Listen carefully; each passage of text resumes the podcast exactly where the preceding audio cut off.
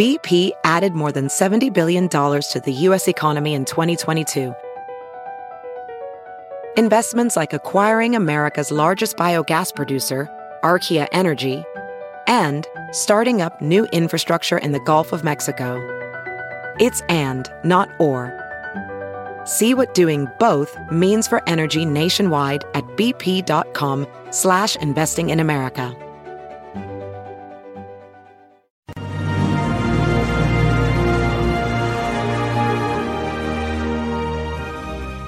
Hi, everyone. Judge Andrew Napolitano here for Judging Freedom. Today is Thursday, March 16, 2023. It's about one o'clock in the afternoon here on the East Coast of the United States. Our guest today is Sergeant Major Mike Vining.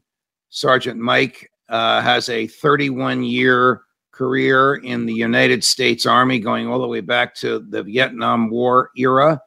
He is an expert on explosives. In fact, he's been described to us uh, by one of our regular uh, on air personalities, Scott Ritter, as the country's foremost military authority on explosives. And we bring him on to talk about the explosion at the Nord Stream pipelines at the uh, bottom of the Baltic Sea. Sergeant Mike, it's a pleasure. Welcome to the show, my friend. Well, thanks, thanks for inviting me.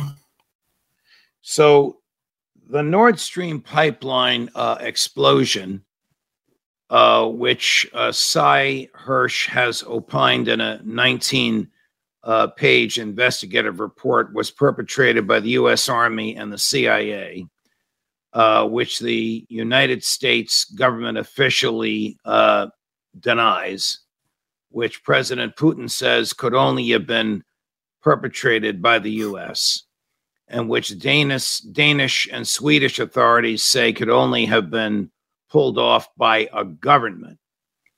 Um, could this have been pulled off by a renegade group, or is it of such a magnitude that only a government could have amassed the, the manpower and the material necessary to do this? Well, yeah, that's a good question. Um, the amount of explosives that I have heard that was used, you know, I've heard of something like uh, 2,000 kilograms of explosives that were possibly used, military grade explosives. How do, you know, access to that amount of explosives, uh, if that's a true statement, um, you know, it's hard to get, you know, um, unless you uh, theft from, say, you know, from mining. Uh, you know, I, I just don't know if. Uh, so is this is this the type of is this the type of uh, work uh, that Navy SEALs would do? Uh, swim to the bottom of the ocean and pack, at the orders of the president, of course, pack a uh, a pipeline with this kind of uh, explosive devices and then detonate it three months later. Does the U.S. government do these things? Well, uh, as far as do they do this, uh, I do. I don't have any knowledge that they do this. Uh, but do they have the tools and techniques to do something like this? Oh yeah, the, you know, no doubt that we have the tools and techniques. Uh, but would we practice this uh, I don't know. There's different ways of tackling uh, the pipeline. Um, there's different ways of tackling it with explosives, depending on what your objective is. You know, you, you, we we have charges under that we can use underwater, and we can cut pipe underwater with shape charges. Um, and we can use shape charges, whether they be linear or point shape charges. And we can set up a series of shape charges that will be detonated sequentially by concussion. So we can make multiple perforations.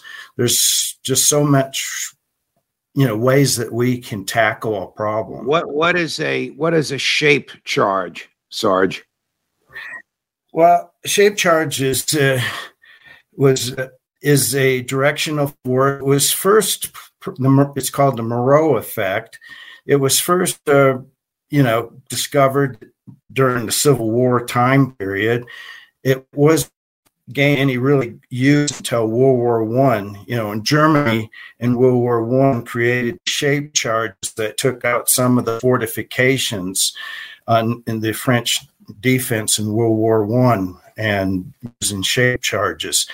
So it is a, a cone or a, a linear liner that's inverted and explosives detonate and this cone causes the directional force for the for the explosive waves to Mach stem to gather together and the liner adds to it and if you use copper as a liner it becomes a molten hot molten fragment and it cuts through and we have all kinds of shape charges. We shape charges that are lead shape charges, copper, aluminum. And, and, do these things do these things work underwater? Oh yes.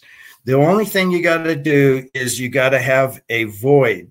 It has to the shape charge has to focus its its cutting power. It's like a torch, and needs a air gap, a void to form. If there's water in air gap, then it won't. But yes, we have on underwater shape charges that we use okay. underwater. Uh, Reuters recently uh, came out uh, with the latest information on this, which shows some films that uh, have rarely been seen. They were just made available the other day.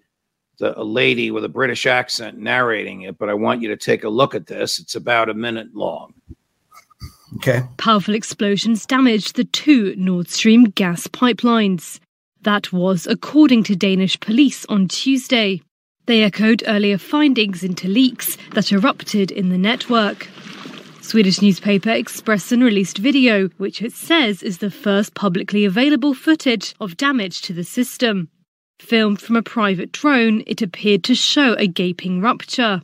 Expressen said a 164 foot section was missing from one stretch of the Nord Stream 1 pipeline.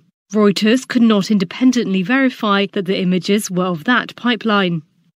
Swedish and Danish authorities are investigating four holes in the Nord Stream 1 and 2 pipelines, which link Russia and Western Europe. The leaks have become a flashpoint in the Ukraine crisis. World leaders have called the damages an act of sabotage, but it still remains unclear who might be behind the detonations. Okay, uh, my friends, if you've just joined us, we're talking to Sergeant Mike, Sergeant Major Mike Vining, uh, one of the military's foremost experts, retired uh, on explosives. So, Sarge, the report is that a 164 foot length uh, portion of that pipeline was gone. What does that mm-hmm. tell you about the amount of explosives that were used and the sophistication behind the plan to attack the pipeline? Yeah, I heard the same thing about 50 meter section being missing. Um, that just uh, tells me is uh, probably brute force. It wasn't surgical. And, you know, like I said, I, I heard, you know, I read that estimated explosive force was around 2,000 kilograms. Um, and so that's a large amount of explosives. It definitely wasn't surgical. Um, you know, how if I was involved in the operation somehow, I would try to make it not so obvious as to how it was, you know, burst. The pipe was burst. Uh, for one thing, there's a lot of uh, unexploded ordnance uh, in the seabed in that region.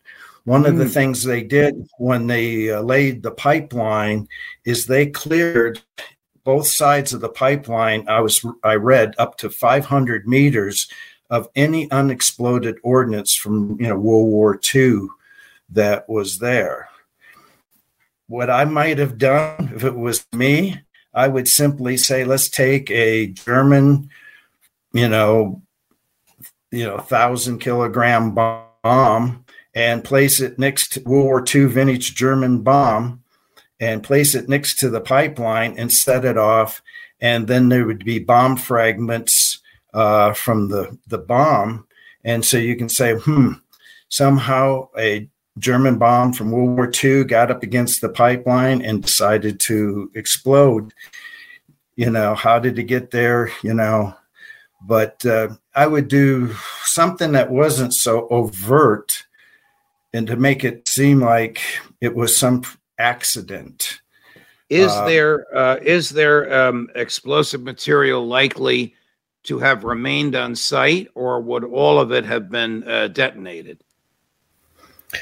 Well, I was told uh, that uh, it would be that they cleared 500 meters either side of the pipeline when they laid it of any unexploded ordnance. No, I'm uh, talking about unexploded ordnance from the planned destruction of the pipeline.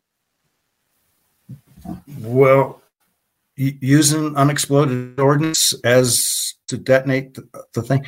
Would no, there no, be no. remnants? So in other words, whatever whatever they packed the pipeline with, if you follow right. Sy Hersh's theory, whatever the SEALs yeah. uh, and the CIA packed the pipeline with, did all of it explode, or is there still unexploded material down there that they put there last June? Uh, I would say that uh, you're using high grade uh, explosives properly uh, boosted, it probably detonated. You know, explosives do, do age over time. That explosives have a shelf life, and as they deteriorate, come become not necessarily. Some explosives become more sensitive with age, but most explosives become desensitized with age and therefore you have an incomplete or we call low order detonation. But this is probably uh, it probably all detonated, and it probably was just bulk explosives, so there probably wasn't no casing material. Um, you know, I've seen pictures of the crater uh, on the stead from the explosions, and uh, it just looks like it was a bulk, a lot P for we have explosive formulas and T equals pounds of explosives and T and, T and TNT when we calculate our explosive formula. But in, in, some cases, P equals plenty. And it looked like in this case, P was plenty. Uh, they, they used a lot of explosives. It, nothing's, it's not surgical. This is not a surgical operation. What would be what would be the advantage, if any, of it being surgical? Well, it would. What would be the advantage? You you can uh, you can do have the same effect, less amount of explosives. Um, you know, using shape charges and cutting cutting sections of pipe out.